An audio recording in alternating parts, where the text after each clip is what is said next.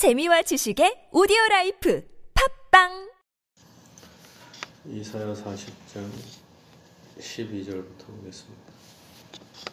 이사야 40장 12절입니다. 누가 손바닥으로 바닷물을 헤아렸으며 뼘, 뼘, 예, 뼘으로 하늘을 쟀으며 땅의 티끌을 되에 담아 보았으며 접시 저울로 산들을 막대 저울로 언덕들을 달아 보았으랴. 누가 여호와의 영을 지도하였으며 그의 모사가 되어 그를 가르쳤으랴. 그가 누구와 더불어 의논하였으며 누가 그를 교훈하였으며 그에게 정의의 길로 가르쳤으며 지식을 가르쳤으며 통달의 도를 보여주었느냐. 보라 그에게는 열방이 통의 한 방울 물과 같고 저울의 작은 틸끌 같으며 섬들은 떠오르는 먼지 같으리니 레바논은 땔감에도 부족하겠고 그 짐승들은 번제에도 부족할 것이라. 그의 앞에는 모든 열방이 아무것도 아니라 그는 그들을 없는 것 같이 빈 것 같이 여기시느니라. 이 본문을 보면은 뭐 이스라엘을 괴롭혔던 수많은 나라들이 상당히 강력해 보입니다.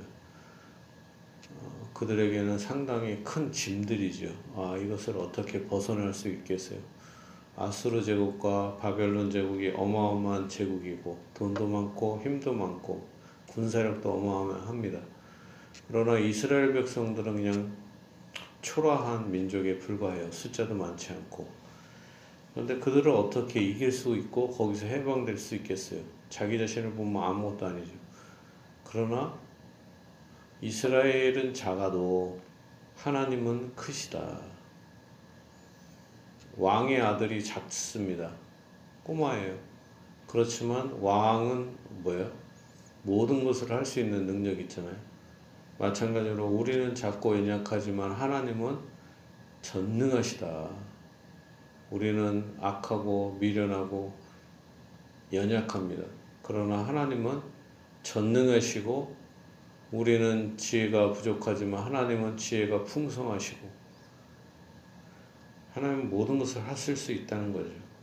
그리고 하나님께서 바닷물도 재시고 하늘도 재시고 모든 것에 창조하신 하나님 없는 것을 없는 것에서 모든 것을 만드신 하나님이신 것이죠. 하나님을 지도할 사람이 없다. 존재가 없다는 거죠. 하나님은 누구와 지혜가 부족해서 의논하지도 않고 하나님 삼위일체 하나님은 상당히 지혜롭다라는 거죠. 그래서 열 15절에 보라 그에게는 열방이 통에 한 방울 물과 같다. 어마어마한 힘이 세도 아주 작은 거에 불과하다. 물과 같아요. 통에 물, 물한 방울 같은 아주 작은 거에 불과하다는 거죠. 저울의 작은 티끌과 같으면 수많은 사람들이 자기 힘과 능력을 자랑해도 하나님 어때요? 작은 티끌같이 그들을 여기죠. 티끌에 불과하다. 그리고 섬들은 떠오르는 먼지 같다. 먼지, 티끌, 물 한 방울 같은 아주 조그만 것에 불과하죠. 그러니까 우리 안에 수많은 어려움과 산더미 같은 문제들이 있습니다. 그러나 하나님이 보시기에는 뭐예요? 물 한 방울, 먼지, 티끌과 같이 작아 보인다는 거죠. 우리는 그 티끌도 크게 느끼지만 하나님 입장에서 못 하시는 것이 없죠.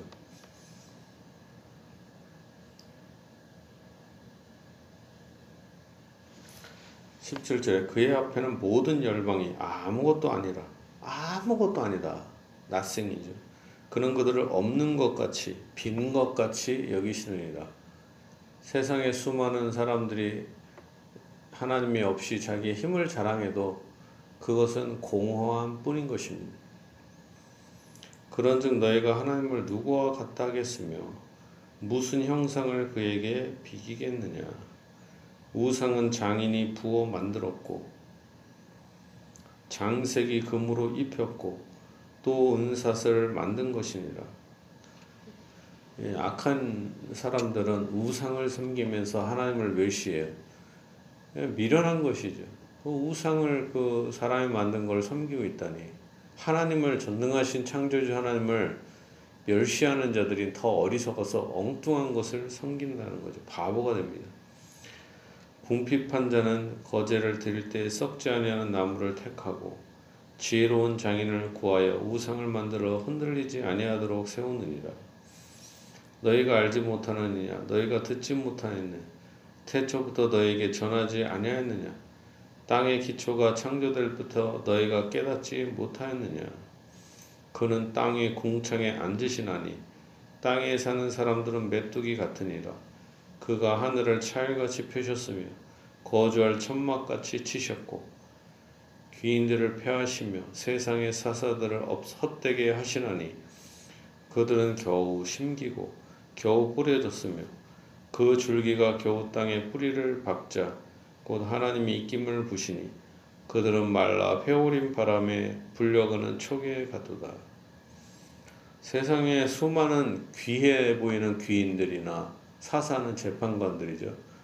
자기의 지혜를 자랑하는 재판관들이 있어도 하나님께서 다 헛되게 여기신다. 세상에 수많은 철학책을 읽어도 거기에 무슨 생명이 있겠습니까? 자기의 죽음도 해결하지 못한 인간들이.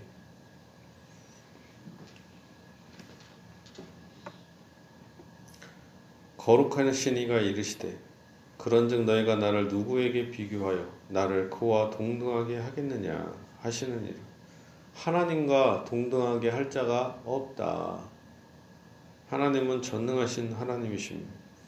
너희는 눈을 높이 들어 누가 이 모든 것을 창조하였나 보라. 주께서는 수요대로 만상을 이끌어내시고 그들의 모든 이름을 부르시나니 그의 권세가 크고 그의 능력이 강함으로 하나도 빠짐이 없느니라.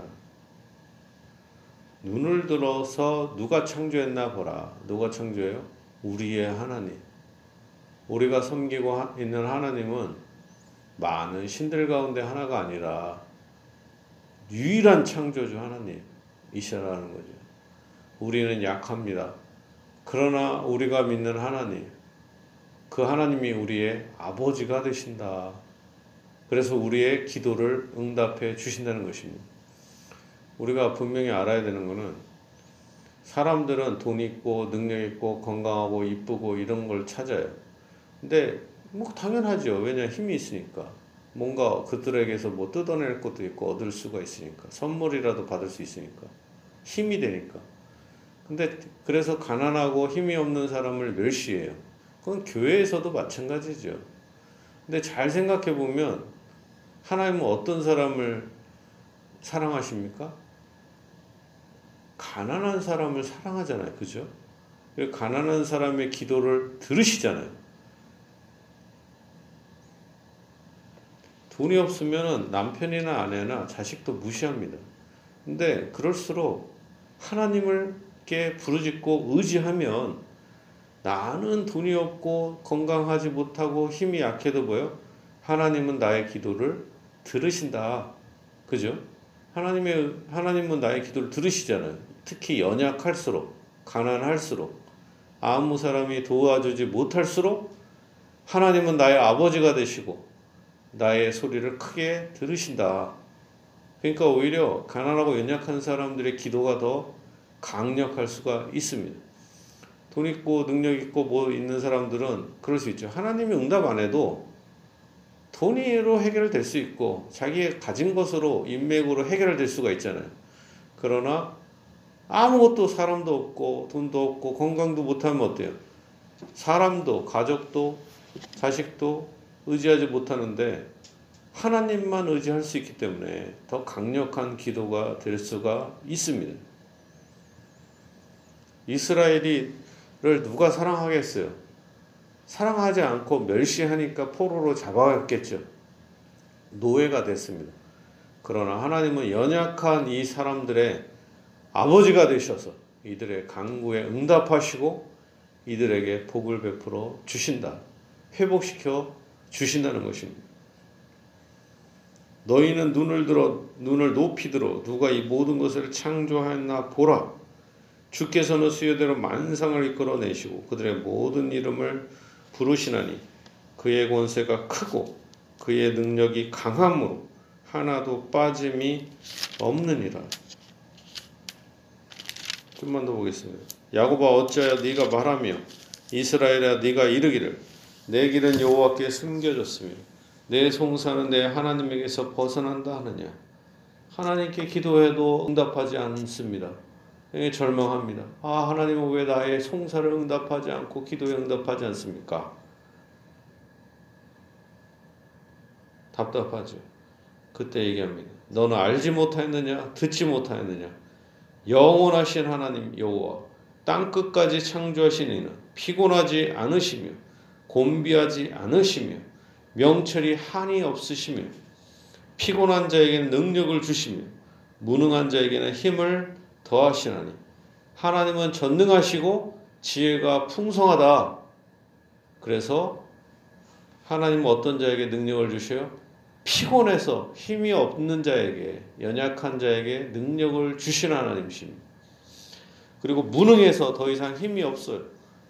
그런 자에게 뭐요? 힘을 더하신다. 능력과 힘을 더해 주십니다.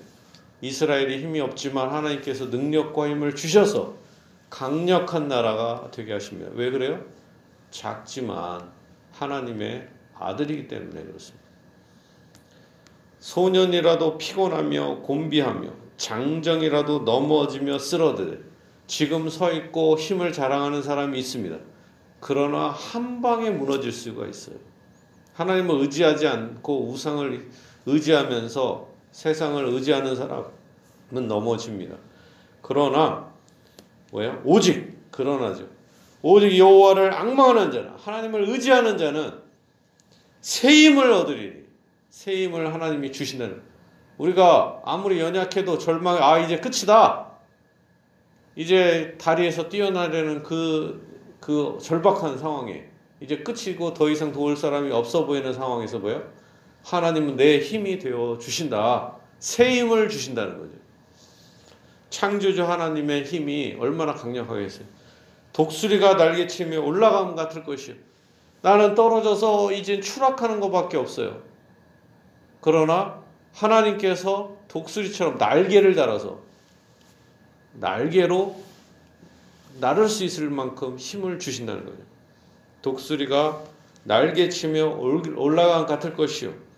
다른 박지라 해도 곤비하지 아니하며 아니하겠고 걸어가도 피곤하지 아니하리로다.